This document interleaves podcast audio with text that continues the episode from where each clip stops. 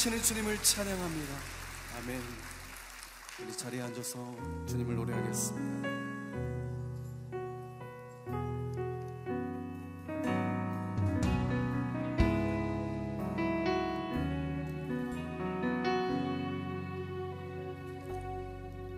주님 말씀하시면 내가 나아갑니다 주님 뜻이 아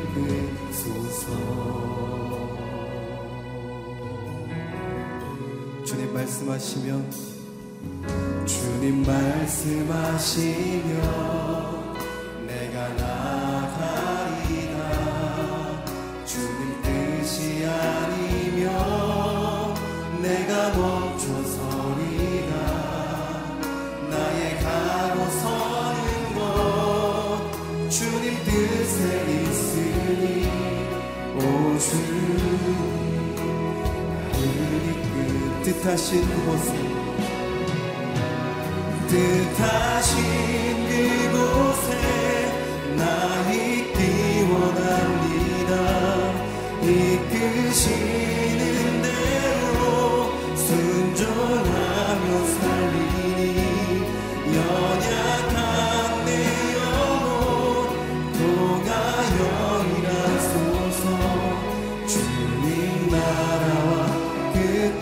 뜻을 뜻하신 그곳에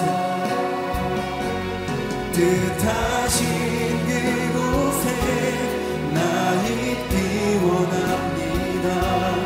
이끄시는 대로 순종하며 살리니 연약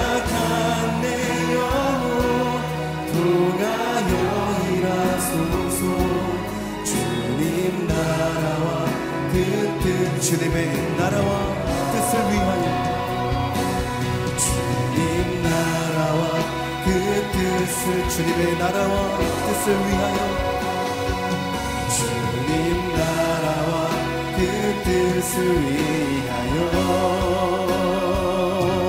오 주님 그 선한 목자 구세주요 목자 구세주여 항상 인도하소서.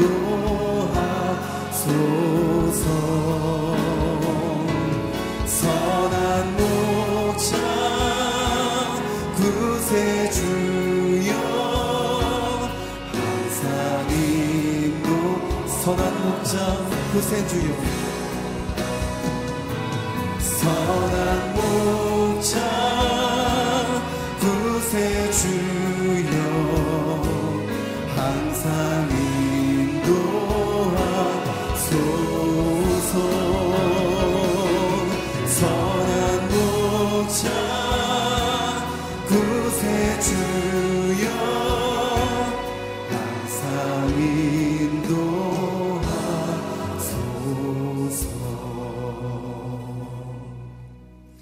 오늘의 예배를 위하여 말씀을 위하여 같이 기도하기를 원합니다.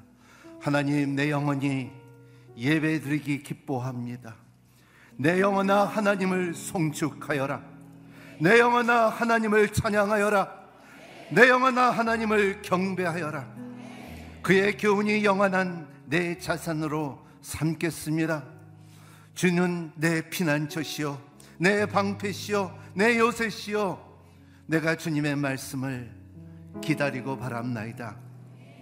주님의 오늘 이 아침에 주님 앞에 부르짖는 소리를 기울여 주시옵시고 우리 입술의 고백에 나의 왕 나의 하나님을 찬양하게 하여 주시옵시고 우리가 주께 기도하오니 바랍니다.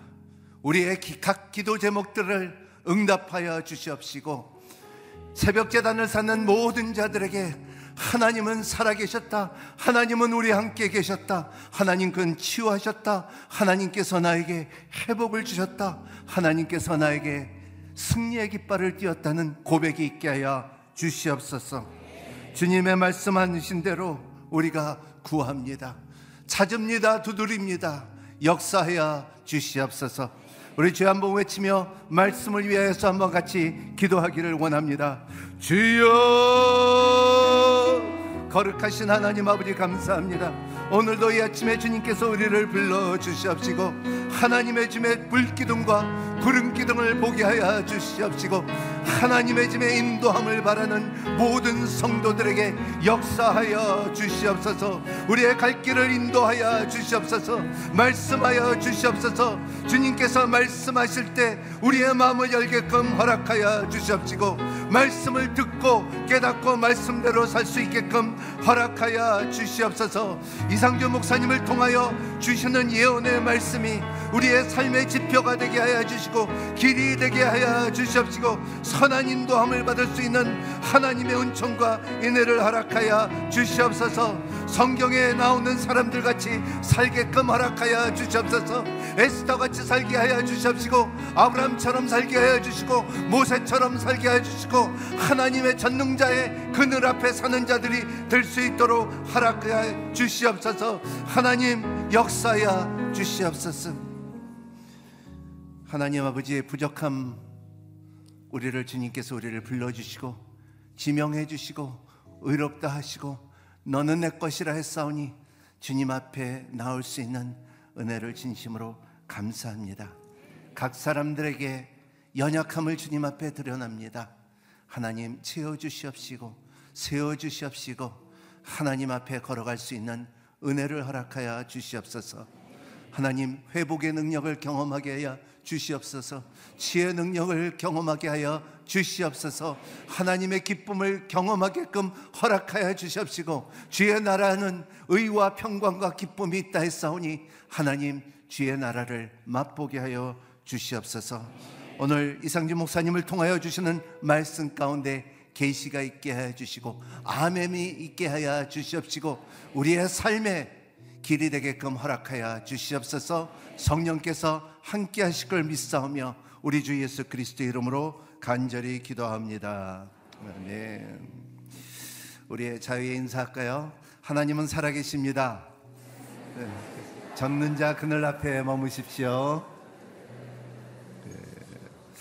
오늘 하나님께서 주시는 말씀은 출애굽기 40장 36절에서부터 38절 8절이 되겠습니다. 교독하겠습니다. 제가 36절 먼저 읽겠습니다. 이스라엘 백성들은 그 여정 동안 구름을 성막 위로 뜨며 떠났습니다. 구름이 뜨지 않으면 뜨는 날까지 떠나지 않았습니다. 그렇게 이스라엘 모든 백성들은 같이 읽겠습니다. 그 예정 동안 여호와의 구름이 나치는 성막을 덮고 밤에는 불이 구름 속에 있는 것을 보았습니다. 아멘. 인천 어, 연합 찬양팀의 어, 시선이라는 어, 주제로 찬양하고 그리고 이상준 목사님께서 하나님의 인도함을 말씀을 선포하도록 하겠습니다. 많은 은혜가 되시길 바랍니다.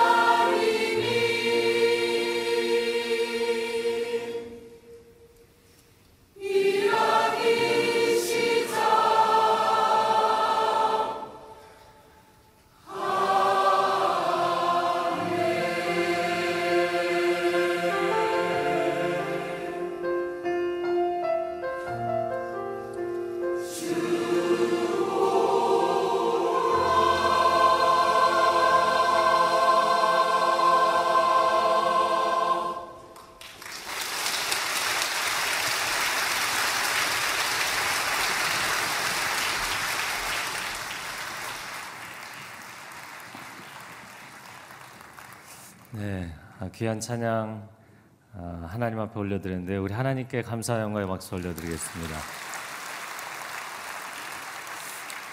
아, 그리고 인천 온누리교회 연합 찬양 사역팀 새벽 3시에 출발하셨답니다. 우리 다시 한번 격려의 박수로 축복해 주시기 바랍니다.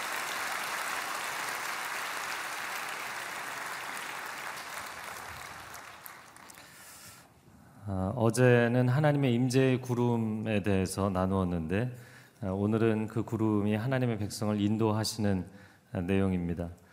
연결하자면 하나님의 임재 안에 거하는 자만이 그분의 인도하심을 받게 되는 것입니다.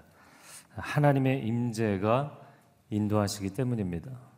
그러므로 우리는 과연 하나님이 내 인생을 어떻게 인도하실까? 아니 인도해 주실까? 그런 근심과 걱정이 많이 있지만 중요한 것은 인도하실까를 두려워하거나 걱정하는 것이 아니라 그분의 임재를 사모하는 것인 줄로 믿습니다. 언제나 임재가 인도보다 선행하기 때문입니다. 임재가 있어야만 인도하심이 있는 것입니다.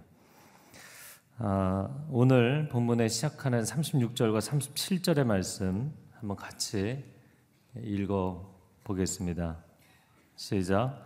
이스라엘 백성들은 그 여정 동안에 구름이 성막 위로 뜨면 떠났고 구름이 뜨지 않으면 뜨는 날까지 떠나지 않았습니다. 네, 구름을 따라가는 인생을 산다. 불신자들이 들으면 또 굉장히 자아가 강한 교인들이 들으면 정말 뜬구름 잡는 이야기처럼 들릴 것입니다. 어, 구름은 잡히지도 않는 것이고 또 방향을 정해놓고 흘러가는 것도 아니기 때문입니다. 예, 그런데 어떻게 구름을 따라가는가? 물론 이 구름은 신비한 여호와 하나님의 임재의 구름입니다. 예, 그리고 한 가지 분명한 것은 사람이 구름을 따라갈 수는 있을지라도 구름을 마음대로 조종할 수는 없다는 사실입니다. 인도자는 임재의 구름이지 사람일 수가 없습니다. 이것을 통해서 우리에게 가르치시고자 하는 교훈이 있습니다. 그것은 굉장히 단순한 교훈이고 단순한 훈련입니다. 구름이 뜨면 떠나고 뜨지 않으면 머무는 것이죠. Go and stop. 어, 주행과 정지. 뭐 자동차의 두 가지 가장 기본적인 기능이고 이 땅의 모든 존재의 가장 기본적인 두 가지 어, 무브먼트라고 이야기를 할 수가 있겠습니다. 영적으로 보자면 주님이 가시면 언제든지 가는 것이고 주님이 머무시면 그 자리가 어디든지 머무는 것입니다. 어, 리더십에서도 많이 이야기하는 leading and following, 인도와 순종, 어, 그것이 조화롭게 이루어지는 것이 필요한 것입니다. 마치 이 인도와 순종은 주님과 내가 손을 맞잡고 춤, 춤을 추는 것과 같은 그런 모습이죠. 어, 주님이 리드에 가실 때 거의 동시적으로, 그럼 춤을 출 때 상대가 리드에 가면 거의 동시적으로 따라가는 것과 같은 것이죠. 그래서 이것은 매우 아름다운 영적인 동행입니다. 어, 루시 자기 시어머니 나오미에게 이런 고백을 했었습니다. 어머니께서 가시는 곳에 나도 가고 어머니께서 머무시는 곳에서 나도 머물겠나이다. 아, 이 동일한 원칙인 것이죠. 자, 그러면 하나님과 이스라엘이 광야에서 여유롭게 그냥 춤만 추고 있었던 것인가? 아니죠. 구체적인 행선지를 알려주셨습니다. 그 행선지는 약속의 땅이었습니다. 아, 저와 여러분도 약속의 땅에 들어가기를 원한다면 하나님의 임재의 구름을 따라가야 합니다. 사람을 따라가거나 시류를 따라가거나 세상 소문을 따라가지 마시고 명확한 하나님의 임재의 구름을 따라가시기를 축복합니다. 처음에는 하나님께서 아주 단순한 훈련을 시키실 거예요. 그것은 go and stop. 언제 가는가, 언제 멈추는가, 가고 또 서는 훈련을 시키는 것이죠. 어, 이두 가지를 보자면 어, 내가 지금 서 있는 이곳이 아무리 좋아도 주님이 떠나, 떠나라 하시면 주저함 없이 머뭇거림 없이 떠나셔야 합니다. 어, 나는 포기 못해. 이런 반응을 보이시면 안 돼. 그냥 주님이 뜨시면 나도 뜨는 거예요. 롯의 가족처럼 머뭇거리면 안 됩니다. 뒤돌아보면 안 됩니다. 아무리 좋아도 소돔과 고모라처럼 세속적인 것들을 결단하고 내려놓고 과감하게 떠나야 하는 결단이 필요한 거예요. 40일 이 기도의 기간 동안 여러분 안에 그런 떠나는 결단이 있기를 축복합니다.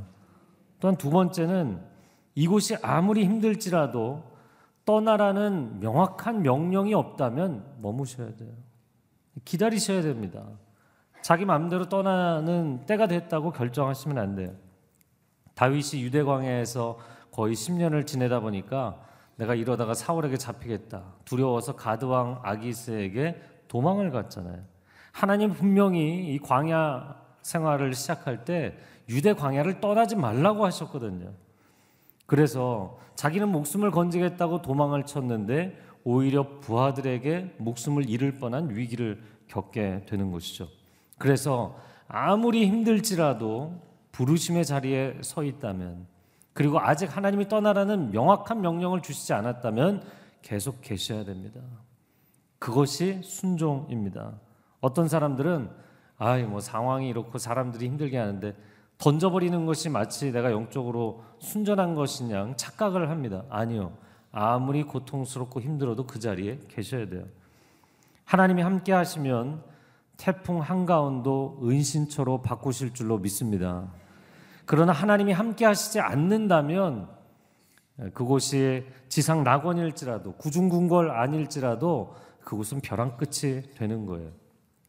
제가 캐나다에 사역해보고 또 미주에 이렇게 집회들을 다녀보면 아, 우리가 볼 때는 어, 그곳 좋은 환경에 좋은 여건에 가서 아메리칸 드림을 이룬 분들이라고 그렇게 부럽게 볼지 모르겠어요. 그러나 너무나 많은 분들이 그곳에서 안착하고 성공하고 했음에도 불구하고 하나님의 임재 가운데 거하지 못하기 때문에 날마다 그 삶이 벼랑 끝에 서 있는 것처럼 사는 분들이 있는 것입니다. 그러나 세상의 땅 끝에 오지에 선교지에 정말 어려운 곳에 아무도 주목하지 않는 곳에 가서 살지라도 하나님이 나와 함께 하시면 그 자리가 세상의 센터가 될 줄로 믿습니다. 그리고 그 자리가 승리의 자리가 되고 그 자리가 천국을 경험하는 자리가 되는 것입니다. 그러므로 구름이 뜨고 가라앉는 것, 하나님의 임재하심이 여기를 떠나는가 아니면 여기 머물러 있는가를 주목해야 됩니다. 아, 이것을 이렇게 묵상을 하다가 비행기가 아, 이륙을 하고 착륙을 하는 것과 같다 이렇게 생각이 됐어요. 그래서 어, 그런 관점으로 본다면 우리가 한 가지 분별할 것이 필요합니다. 지금 내 인생은 출국장에 서 있는가, 입국장에 서 있는가. 여러분 공항 안에 같은 공간 안에 있어도 출국장에 서 있는 것과 입국장에 서 있는 것은 완전히 다른 것이에요. 많은 사람들이 출국장에 서 있음에도 불구하고 마치 이제 입국한 사람처럼 떠나지 않으려고 하는 경우들이 있고요. 입국장에 서 있는데도 난 여기 공항이고 난 떠난다. 하나님의 부르심의 자리에 서 있음에도 불구하고 마치 내가 떠나야 될 것처럼 느끼는 사람들이 있어요. 여러분, 만약에 여러분의 인생이 출국장에 서 있다고 하나님 말씀하시면 사람들과 헤어지는 것이 너무나 아쉬울지라도 빨리 떠나셔야 돼요. 하나님이 당신을 departure gate 앞에 세워두셨기 때문이에요. 그러나 만약에 여러분이 입국장에 있다면 이제부터 여기 머물러 있어야 합니다. 그리고 머무르는 기간은 내가 정하는 것이 아니라 하나님이 정하시는 거예요. 그리고 그 다음 인생의 자리로 떠나라고 나에게 출국행 티켓을 끊어주시는 분도 하나님이세요. 발권은 내가 하는 것이 아닙니다. 발권은 사람의 어떤 조직의 윗사람이 하는 것이 아닙니다. 그 조직이 결정하는 것이 아닙니다. 하나님이 여러분의 행선지를 결정하실 줄로 믿습니다. 이것이 하나님의 사람들이 가져야 되는 믿음의 고백입니다. 제 얘기를 뭐 간단하게 하면요. 저는 이제 오늘이 교회 21년 차 이제 사역을 하고 있는데요. 그 사역지를 옮길 때마다 감사한 것은 교회에서 명령이 인사 이동이 떨어지기 전에 하나님이 여러 가지 방법으로 알려주셨어요. 파타임에서 전임이 될 때도 또 성인 사역을 시작할 때도 밴쿠버에서 돌아와서 청년 사역을 할 때도 알려주셨어요. 밴쿠버 한 3년 차가 됐을 때 꿈을 꾸었는데 제가 한국행 티켓을 들고 있는 거예요. 근데 저를 공항에 데려다 줄 차가 오지를 않아서 어 아직 때가 안 됐나? 자 티켓을 들고 있으니까 때는 됐는데 근데 아직 아니라는 거예요.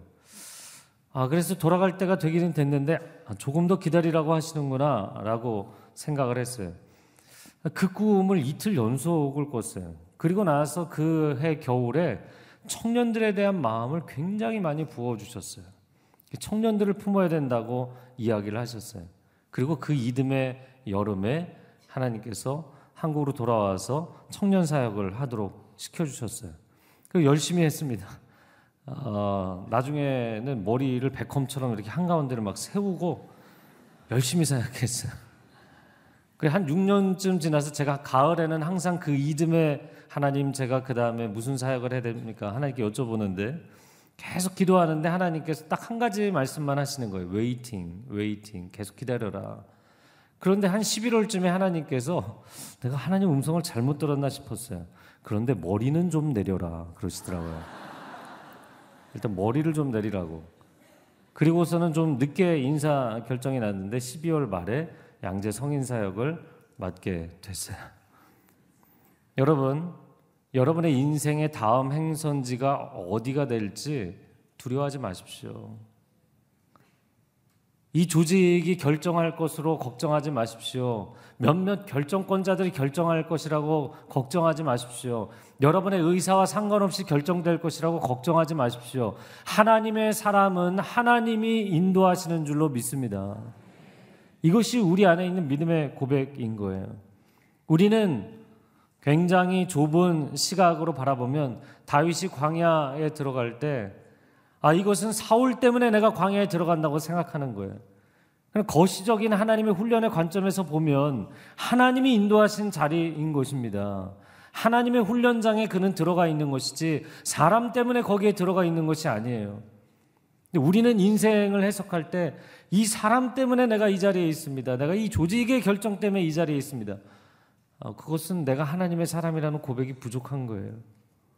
여러분의 앞길은 하나님이 인도하십니다. 자, 38절 말씀 한번 같이 읽어보겠습니다. 시작. 이스라엘 모든 백성들은 그 여정 동안 여호와의 구름이 낮에는 성막을 덮고 밤에는 불이 구름 속에 있는 것을 보았습니다. 40년 동안 불기둥과 구름기둥으로 인도해 주셨어요. 이 불기둥과 구름기둥은 명시적인 하나님의 임재와 인도의 상징입니다. 그들을 인도하신 것은 이런 기준이 아닙니다. 어디로 가면 양식이 있을까? 어디로 가면 성공할 수 있을까? 어디로 가면 내가 어, 거주할 수 있는, 정착할 수 있는 땅이 있을까? 그런 기준이 아니었어요. 만약에 우리가 우리의 인생을 그 다음 행선지를 결정할 때 하나님의 임재의 구름을 기준으로 결정하는 것이 아니라 양식을 쫓는 인생이 된다면 이미 보았던 것처럼 믿음의 사람 아브라함일지라도 애굽 땅에 기근이 있으니까 양식 구하겠다고 애굽 땅 내려갔다가 그가 실수하고 죄를 짓고 거짓말에 빠지게 되잖아요. 달콤한 인생 나오미도 양식을 구하러 하나님의 약속의 땅을 떠나 모압으로 갔다가 쓰디쓴 인생 마라가 되었다고 한탄하지 않습니까? 빈들의 예배자 다윗조차도 그가 하나님을 신뢰하고 그 땅에 머물렀어야 되는데 오히려 가도왕 아기스에게 망명해서 위기 가운데 빠지고 수치 가운데 빠졌었습니다. 40년간 광야에서 그 이스라엘 백성들을 인도해 주신 하나님의 불기둥과 구름기둥 어, 혹한의 밤에는 불로 녹여주시고 폭염의 낮에는 구름으로 덮어주시는 그 섬세하신 하나님, 하나님, 하나님의 인도하심은 섬세한 인도하심인 줄로 믿습니다. 그 섬세하신 인도하심을 따라가는 삶이 되시기를 축복합니다. 자, 그런데 제가 이 본문의 말씀을 묵상하다가 한 가지 중요한 것이 보이기 시작했어요. 자, 그렇게 하나님께서 이스라엘 백성을 40년 광야를 지나면서 불기둥과 구름 기둥으로 인도하셨는데 결국에 가나안 땅에 도착했잖아요. 그러다 보니까 가나안 땅에서는 더 이상 이 임재와 인도의 구름이 필요하지가 않은 거예요. 광야 한가운데서는 사방이 동서남북 어디로 가야 되는지 알지를 못하니까 인도의 구름이 필요했지만 여기 가나안 땅에 정착하고 나서는 더 이상 떠돌아다닐 일이 없잖아요. 지형지물도 다 있죠. 내가 어디 서 있는지 분명하게 알 수 있다고요. 그런데 문제는 그것이 착각이었어요. 공간상의 이동이 없기 때문에 공간상의 방향 감각은 필요가 없었지만 그러나 여전히 그들에게는 영적인 방향 감각이 필요했던 것입니다. 그러나 그들은 정착하는 순간에 영적인 방향 감각을 상실했어요.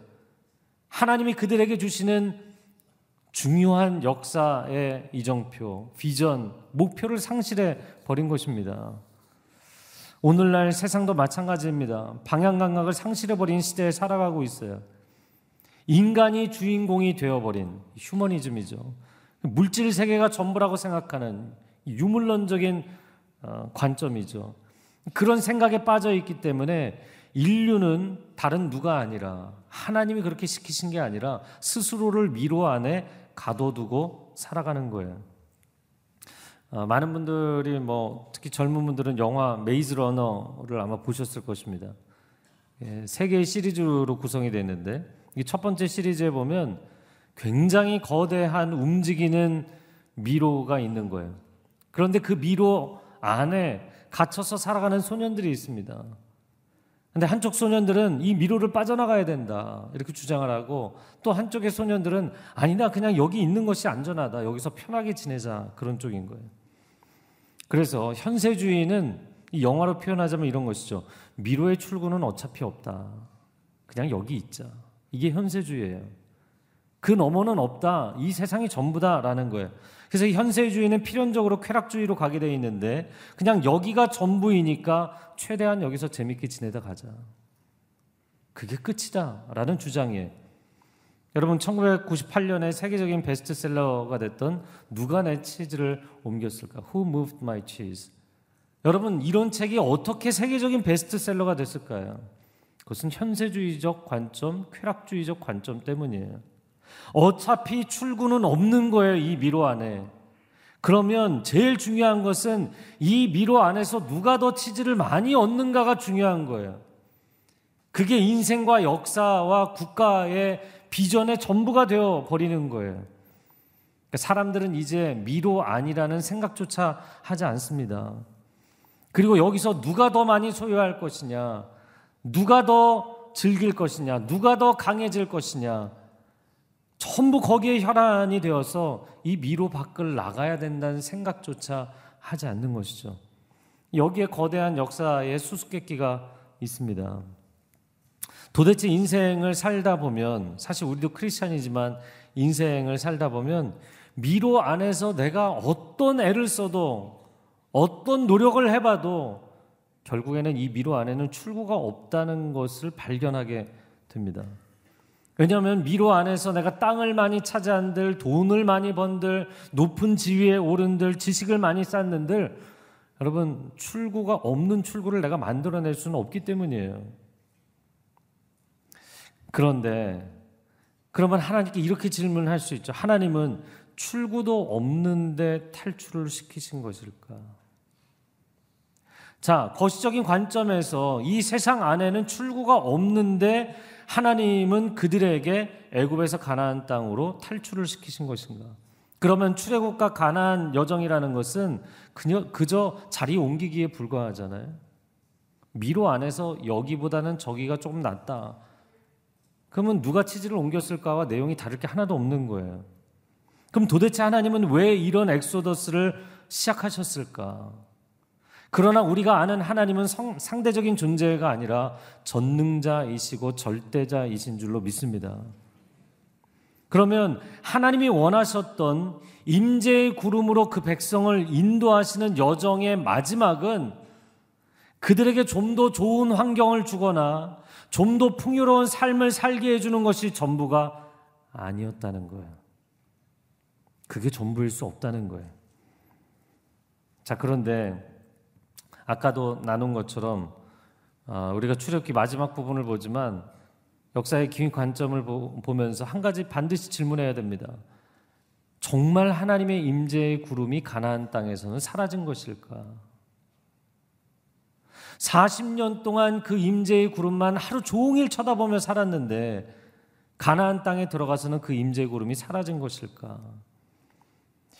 성경의 기록을 보면 솔로몬 성전에 영광의 구름이 나타난 것 외에는 가나안 땅에 하나님의 성막에나 아니면 성전에 하나님의 임재의 구름이 나타났다는 기록이 없어요. 약속의 땅에 들어가는 순간 만나와 매출하기도 멈추었고 구름 기둥과 불 기둥도 사라진 것입니다. 그러면 우리의 인생도 마찬가지고 이스라엘 백성의 역사도 마찬가지고 우리가 어디에 정착하면 더 이상 하나님의 임재의 구름을 바라볼 필요가 없는 것인가? 네, 굉장히 조용해졌네요. Yes and No이죠. 근데 더 이상 임재의 구름이 나타나지 않았기 때문에 맞습니다. 그러나 틀립니다. 약속의 땅에서는 성막 위에 임하는 불기둥과 구름기둥은 더 이상 보이지 않았어요. 더 이상 바라볼 필요 없어요. 왜냐하면 정착했기 때문이에요. 그러나 여러분 우리가 잘 아는 약속의 땅 가나안 땅은 은혜의 단비를 내려주시는 비구름을 바라봐야 되는 땅이었어요. 더 이상 임재의 구름, 인도의 구름이 나타나지 않는다고 해서 하나님을 경외하지 않고 하나님을 갈망하지 않고 하나님을 바라보지 않는다면 비를 멈춰 버리시는 거죠. 그래서 다시 하나님을 바라보게 만드시는 거예요. 하나님 앞에 일곱 번 엎드려 조각, 조각구름일지라도 비구름을 간절히 사모하며 바라보도록 만드시는 하나님이십니다. 오늘 본문의 36절에도 아, 여정 동안에 38절에도 그 여정 동안이라는 표현이 나옵니다. 여정, journey, 여행이란 뜻이에요. 여러분 이스라엘 백성도 마찬가지고 우리도 마찬가지입니다. 당신의 여정은 아직 끝나지 않았습니다. 광야 여정이 끝났을지라도 가나안 땅에 들어갔어도 여정은 끝난 게 아니에요. 우리는 광야 같은 인생길에서 바라던 목적지에 도착을 해도 여전히 인생의 여정을 가고 있다는 것을 깨달아야 합니다. 사람들은 하나님의 도우심으로 목적지에 도착하면 아 이제는 내가 더 이상 하나님께 그 다음 인도하심의 구름을 간구할 필요가 없어. 이런 굉장히 심각한 영적 오류에 빠진다는 거예요. 그래서 하나님 앞에 길을 갈 때는 너무너무 간절해요. 제가 어느 대학에 가야 할까요? 제가 어느 회사에 취직을 해야 될까요? 제가 누구와 이 사람과 결혼을 해야 할까요? 제가 어떤 사업을 해야 될까요? 제가 어떻게 해야만 성공할 수 있을까요? 그때는 너무너무 간절해요. 그런데 그것이 딱 정해지고 나면, 대학만 가고 나면, 직장만 들어가고 나면, 결혼만 하고 나면, 성공하고 나면, 돈만 벌고 나면, 더 이상 하늘을 바라보지 않아요. 더 이상 하나님을 의지하지 않아요. 갈급하지 않기 때문에 엎드리지 않아요. 과연 우리가 이렇게 하는 것이 맞는가? 과연 이렇게 하는 것이 정상적인가? 그렇지 않다는 것입니다. 오히려 그렇게 생각하기 때문에 이스라엘 백성들도 그들에게 주신 약속의 땅을 빼앗기고 포로로 끌려간 것입니다. 우리가 놀라운 하나님의 언약을 얻고 그 언약이 성취되어서 약속의 땅에까지 들어가는 체험을 우리의 삶에 했을지라도 더 이상 하나님의 은혜의 구름을 사모하고 주목하지 않으면 그게 반복되면 주셨던 그 약속의 기업을 가져가 버리시는 거예요. 우리와 우리 자녀들이 세상의 세속의 포로가 되어 버리는 거예요. 여러분 결론부터 이야기하자면 이 인생 여정 이 역사의 여정의 최종 목적지는 땅이 아니라 하나님이십니다. 자, 어제 이렇게 묵상을 하면서 임재의 구름이 어제는 임재의 구름이었고 오늘은 인도의 구름이잖아요. 근데 그 임재의 구름이 우리를 인도한 곳이 어딘 줄 아세요? 바로 하나님의 임재예요.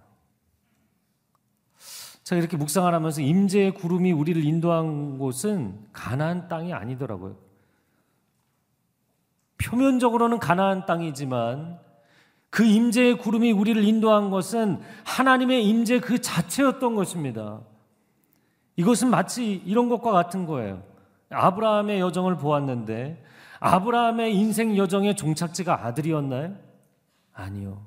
25년 동안 아들을 준다라는 그 이야기를 하시면서 그 밀당을 하시면서 결국에는 하나님을 주목하게 만드신 거예요. 그 인생 여정의 최종 목적지는 아들이 아니라 하나님이셨어요. 마찬가지입니다. 출애굽 역사도 가나안 땅에 이르게 하시는 그 전 과정을 통해서 하나님께서 그들에게 주시는 최종 목적지는 가나안 땅이 아니라 하나님이에요. 하나님을 주목하고 하나님을 사랑하고 하나님을 경외하며 하나님의 복을 나누는 민족이 되는 것. 그것이 최종 목적지인 것이에요. 이것이 놀라운 역사의 수수께끼의 정답입니다. 인생도 역사도 출구가 없는 미로가 맞아요. 이 상대성의 세상 안에는 정답이 없어요. 출구가 없습니다. 하지만 이것은 처음부터 설계를 하나님이 잘못하신 것도 아니고 출구가 없는데 있다고 하나님이 우리를 속이신 것도 아니에요. 제가 약간 아리송한 얘기를 하고 있잖아요. 출구가 없는데 출구가 있는 미로입니다. 이게 수수께끼예요. 출구가 없는데 없기 때문에 출구가 있는 미로. 그것이 인생과 역사의 여정, 아주 신비한 여정입니다. 제가 좀 설명을 드릴게요. 어, 몇년 전에 가족과 제주도에 여행을 간 적이 있어요. 근데 아시아 최대 미로 공원이라는 게 있더라고요. 저는 미로를 별로 안 좋아해서 저 성격이 급하거든요. 미로 안에 들어가면 너무 답답해갖고 저는 그 사이트를 지나가려고 했는데 저희 아내가 막 미로를 너무 좋아해요. 그래서 갔습니다. 근데 아내와 아이들은 너무 재밌어 하는데 저는 뭐 좌우 한 번 가보고서는 막 답답해서 빨리 빠져나오고 싶은 거예요. 근데 이미 미로 안에 있으니까 빠져나올 수가 없잖아요. 감사하게도 중간중간에 미로 중간에 전망대가 있더라고요. 할렐루야. 그 전망대에 올라가면 미로 전체가 보이는 거예요. 그리고 어디가 이제 나가는 곳인지 보이는 거죠. 제가 그때 묵상하고 깨달은 게 있습니다. 인생과 역사의 미로에는 출구가 없다라는 사실이 출구를 찾을 수 있는 결정적인 단서입니다. 이게 무슨 얘기냐면 우리가 찾는 출구는 없어요. 내가 여기에만 도착하면 내 인생은 완벽하게 해결되는 거야. 내 인생은 완벽하게 완성되는 거야. 가나안 땅에만 도착하면 우리는 해피엔딩으로 끝나는 거야. 대학만 가면, 돈만 벌면, 자식만 성공하면, 결혼만 하면 내 인생은 완벽하게 이루어진 거야. 그런 건 없다는 거예요. 인생 여정에서, 역사의 여정에서 완벽한 출구는 없어요. 그러면 도대체 출구가 없다라는 것이 진정한 출구를 찾는 단서가 된다는 게 무엇인가? 아, 제가 지금 오늘 추리 설교를 하고 있는데요. 그건 뭐냐면 이 미로에서 탈출할 수 있는 엑소더스 할수 있는 유일한 길이 있는데 여러분 미로 안에서 좌로 가봐도 우로 가봐도 길이 없잖아요. 결국에 다 돌아다녀 봤는데 어 여기 출구가 없는 미로였네. 그러면 사람이 이제 절망하게 되죠. 근데 그 순간에 주저앉아서 땅을 바라보는 게 아니라 어디를 바라봐야 되나요? 맞습니다. 미로의 모든 지점에 있는 출구는 하늘이에요. 하늘이 열려 있는 거예요. 우리가 살아가는 이 땅의 삶은 아, 내가 여기에만 도착하면, 내가 이것만 얻으면, 이것만 내가 취하면 내 인생이 해결될 거로 생각했는데 아니에요. 실망하고 절망하는 거예요. 그러니까 사마리아 수가성 여인이 여섯 번째 남자 만나도 인생은 출구가 없는 거예요. 해답이 없는 거예요. 그런데 내가 한 가지 놓치고 있는 게 있었죠. 미로의 어느 지점에 서 있든 출구는 있었던 거예요. 하늘이 열려 있기 때문에. 할렐루야. 그렇습니다. 인생과 역사의 최종 출구는 천국이고 영원이고 하나님이십니다. 사실 최종 출구이자 항상 내 머리 위에 드리워 있었던 출구였어요. 나는 그 출구를 바라보지 않았을 뿐이에요. 더 이상 내가 나를 인도하는 저 하늘의 구름 기둥을 바라볼 필요가 없다고 생각했기 때문에 내가 주목하지 않았을 뿐이에요. 도시의 마천루 빌딩 안에 갇혀서 더 이상 하나님을 주목하지 않았기 때문인 것입니다. 그러나 마치 하늘이 늘 땅 위에 포개져 있는 것처럼 영원한 천국과 하나님은 이 인생의 시공간의 미로 안에 있는 나를 보고 계셨고 늘 부르고 계셨던 것이죠. 나는 가나안 땅을 가기 위해서 날마다 임재의 구름을 보며 살도록 지음받은 존재입니다. 가나안 땅 안에 들어가서도 내 시선의 초점, 내 영혼의 최종 종착지는 하나님의 임재입니다. 그분의 임재를 사모하는 것.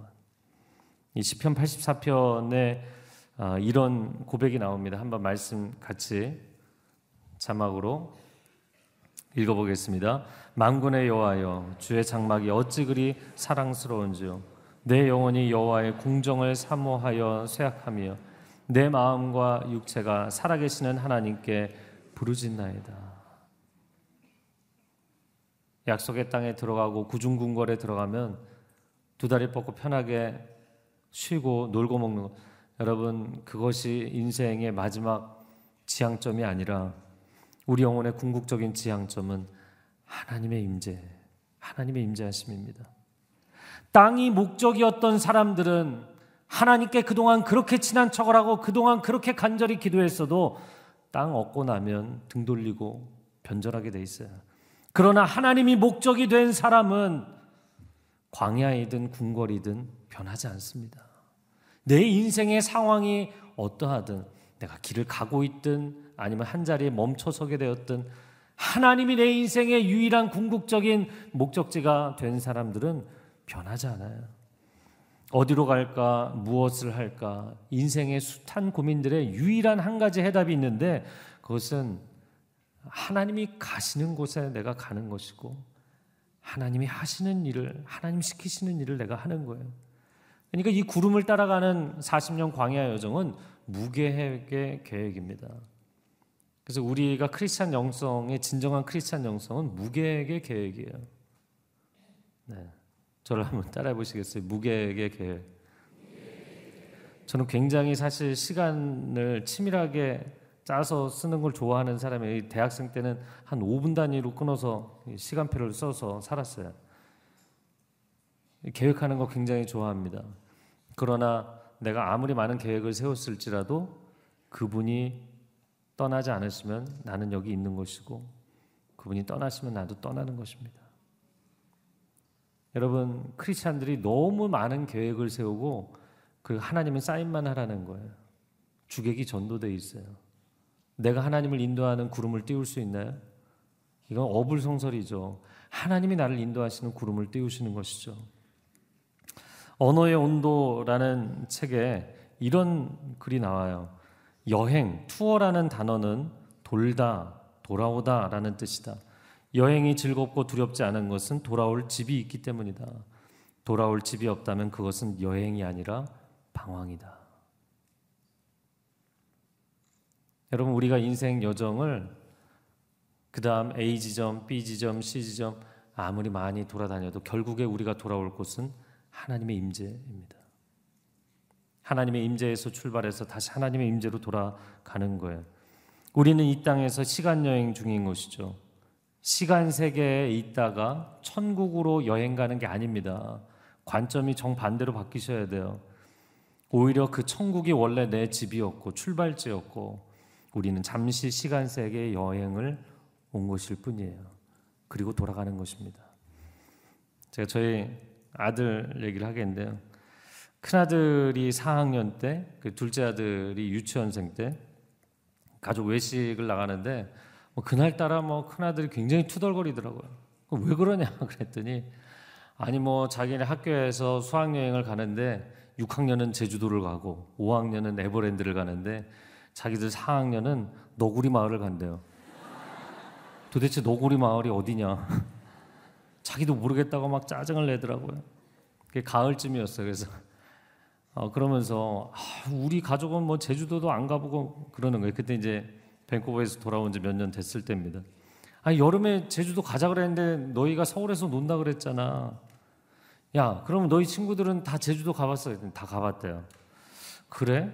저희가 밴쿠버에서 나올 때 아이들 데리고 디즈니랜드 갔었거든요. 그래서 그럼 너희 친구들이 디즈니랜드 다 가봤어? 그랬더니 다 가봤대요. 사실 동부이촌동이 좀 문제가 있는 동네예요. 어, 그래서 제가 야 이거 좀 뭐 안 되겠다 싶어갖고 야 그럼 너희 친구들이 천국에 다 가봤어? 그것도 이제 뭐 대답을 못 하고 있는 거죠. 그래서 운전을 하고 있고 이제 뒤에 두 아들이 앉아 있는데 그 형이 곤란해하면 가장 즐거워하는 존재가 있잖아요. 동생이 막 옆에서 놀리는 거예요. 그렇지 뭐 형 친구들이 천국에 가봤겠어. 근데 한 1분쯤 있다가 저희 큰아들이 지훈이한테 이러는 거예요. 아니야 지훈아 우리 모두는 원래 천국에서 온 거야. 목사의 아들답죠. 그러더니 운전을 하고 있는 저에게 이렇게 질문하는 거예요. 아빠, 아빠는 천국에 가봤지? 아니, 아빠 뭐 아직 죽지 않았으니까 천국에 못 가본 것 같은데. 그랬더니 저희 아들이 눈을 동그랗게 뜨면서 아니, 아빠는 목사인데도 천국에 못 가봤어? 그러더라고요. 여러분, 천국에서 이 땅에 왔고 이 땅에서 다시 돌아가는 것입니다. 우린 잠시 머물러 가는 거예요. 내가 이 땅에서 그 다음 행선지가 어디가 될까 노심초사하지 마세요. 우리의 최종 목적지는 결정돼 있고 우리는 날마다 궁극적으로 천국에 이르게 될 뿐만 아니라 우리는 날마다 천국을 바라보며 그분의 임재 가운데 살아가는 인생인 줄로 믿습니다. 함께 기도하겠습니다.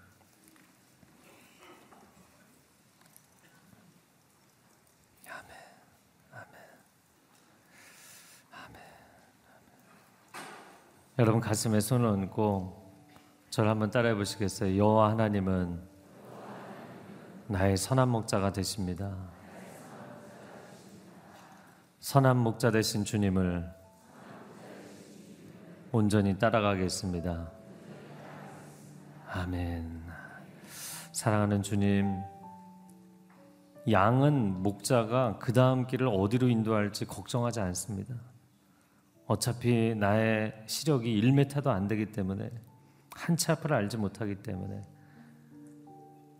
하나님이 나를 어디로 인도하실까 걱정하는 것이 아니라 하나님의 임재를 놓치게 되지 않을까 하나님의 임재에서 벗어나게 되지 않을까 그것을 걱정하고 오직 하나님의 은혜의 장중에 붙들려 살아가게 하여 주시옵소서. 2020년을 바라보며 내가 인생의 어떤 목적지를 구하기 전에 하나님이 나의 궁극적인 목적지가 되시며 하나님의 임재를 사모합니다. 하나님의 그 임재의 충만함 가운데 압도적인 은혜의 장중에 붙들리게 하여 주시옵소서. 그리하면 주께서 인도하시는 곳이 내 인생의 가장 선하고 아름다운 곳이 될 줄로 믿습니다. 주여 한번 외치고 통성으로 기도하겠습니다. 주여, 오 사랑하는 주님 감사합니다. 주님을 신뢰하며 나아갑니다. 주님을 신뢰하며 나아갑니다. 주님을 온전히 신뢰하는 사람들의 마음 가운데 평강의 평강을 더하여 주실 것입니다. 내가 좌로 갈지 우로 갈지 늘 노심초사 걱정하고 더 나은 선택이 무엇인지 잘못된 선택을 하게 될까봐 두려워하고 하나님 우리의 마음 가운데 인생의 그 다음 길에 대해서 보이지 않는 미래에 대해서 앞길이 내다보이지 않기 때문에 그 존재의 불확실성 때문에 너무나 많은 두려움 가운데 빠져 있습니다. 하나님이 나를 인도하시고 이끌어 가심에도 불구하고 어짜여 나의 영혼아 불안해하는고 어짜여 내 속에서 근심하는고 너의 얼굴을 도우시는 여호와 하나님을 바라볼지어다. 너의 영혼의 눈을 들어 여호와 하나님을 바라볼지어다. 주님 한 분을 주목하며 바라보는 하나님의 사람들이 되도록 주님 역사하여 주시옵소서. 주님 우리를 인도하여 주시옵소서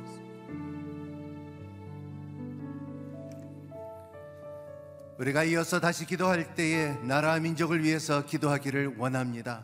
하나님, 이 나라가 이 백성이 주님을 바라보는 백성이 되게끔 허락하여 주시옵소서. 인생의 최종의 목적은 땅이 아니라 하나님이라는 것을 알게 하여 주시옵시고 가나안 땅이 아니라 세상이 아니라 평안함이 아니라 평강이고 목숨이 아니라 생명이라는 것을 선포하는 교회들이 되게 하여 주시고 나라가 되게 하여 주시고 민족이 되게 하여 주시고 성, 선교사들이 될 수 있도록 축복하여 주시옵소서. 주여 한번 외치고 기도하겠습니다. 주여! 거룩하신 하나님 아버지 감사합니다. 하나님 예배드림이 기쁩니다. 말씀 앞에 머무는 모든 성도들에게 하나님 인생의 목적과 하나님의 인도함을 경험할 수 있게끔 허락하여 주시옵소서. 우리의 나라와 민족을 위해서 끝없이 기도할 때 하나님의 때와 하나님의 손길을 경험하는 백성이 되게끔 허락하여 주시옵소서. 하나님께 있는 하나님은 살아계셔서 역사하여 주셔서 우리 가운데 거하시며 하나님의 나라와 하나님의 백성이 이루어지는 것을 우리가 보고 누리고 하나님 그 후손들에게 나눠줄 수 있는 은혜를 허락하여 주시옵소서. 하늘을 보며 살아가게 하여 주시옵소서. 인생의 최종 목적은 하나님의 임재 속에 있다 했습니다. 하나님 아버지 우리의 나라가 우리의 백성들이 곳곳마다 하나님의 성령으로 거듭난 젊은이들이 하나님 사회 곳곳마다 이바지할 수 있게끔 허락하여 주시고 진리를 선포할 수 있게끔 허락하여 주시옵소서. 다시 한번 기도할 때에 우리의 가정을 위해서 기도하기를 원합니다. 하나님 가정 가정마다 다시 한번 말씀의 계시가 있게 하여 주시고 자녀들에게 믿음의 기업이 있게 하여 주시옵시고 은혜 속에서 은혜를 경험하는 가정들이 되게 하여 주시옵시고 하늘나라의 소망을 다시 창조되는 가정들이 될 수 있도록 허락하여 주시옵소서. 주여 한번 외치고 기도합니다. 주여 거룩하신 하나님 아버지 우리의 가정들을 위해서 기도합니다. 하나님 아버지 가정 가정마다 가정 예배를 드릴 수 있게끔 허락하여 주시옵시고 말씀이 다시 뿌리를 깊게 내리는 신앙들을 가르칠 수 있는 부모님들이 될 수 있도록 도와주시옵시고 하나님 아버지 자녀들의 눈치를 보는 것이 아니라 하나님의 눈치를 보고 하나님의 진리를 선포하고 하나님의 짐에 참 도리를 가르쳐주고 교훈을 가르칠 수 있는 은혜를 허락하여 주시옵소서 역사하여 주시옵소서.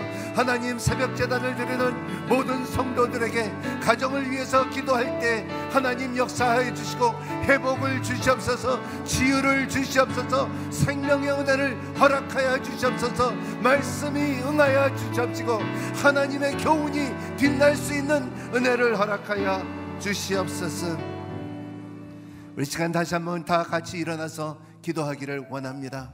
하나님 마음에 소원이 있습니다 기도 제목들이 있습니다. 하나님 나옴을 얻기를 원합니다. 자유함을 받기를 원합니다. 주님께서 말씀하신 대로 구하라 그러면 주실 것이요 찾으라 그러면 찾을 것이요 두드리라 그러면 열릴 것이고 응답 주신 하나님을 믿습니다. 우리 각자 기도를 하면서 회복의 능력이 있게 해 주시고 구원의 역사가 있기를 원합니다. 주여 한번 외치고 기도하겠습니다. 주여 거룩하신 주님 감사합니다.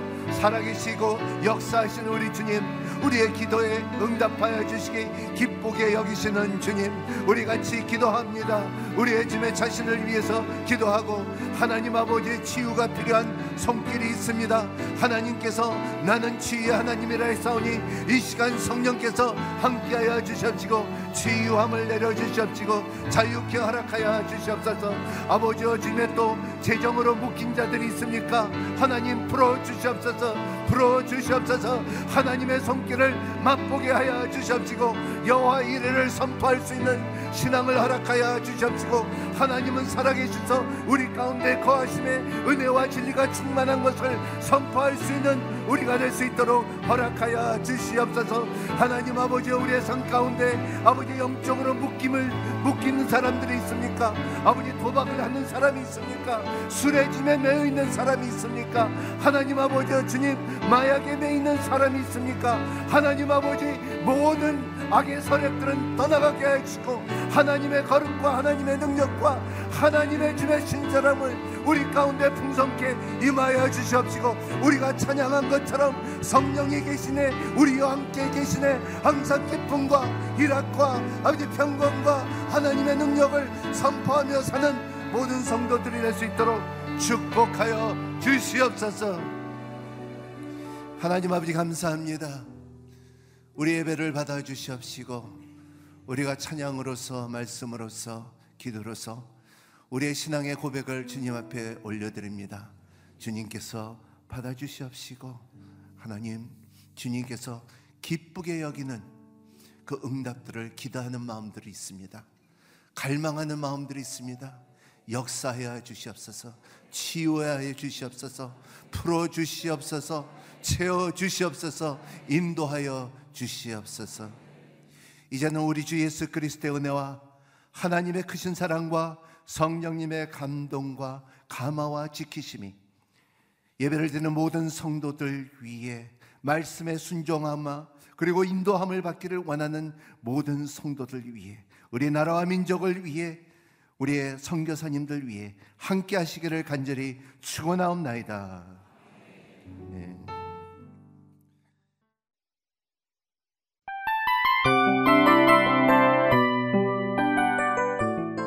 이 프로그램은 청취자 여러분의 소중한 후원으로 제작됩니다.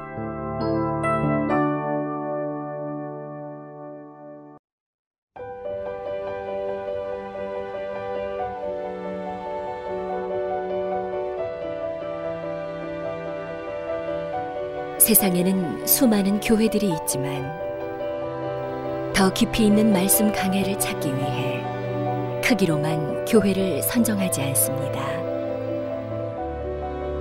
보다 좋은 영적 콘텐츠를 더 많이 나누기 위해 방송비를 받지 않습니다. 1년 365일 복음만 전하고 싶어서 우리는 광고를 하지 않습니다. 온누리의 복음을 땅끝까지 CGN TV와 함께 땅끝 성교사가 되주세요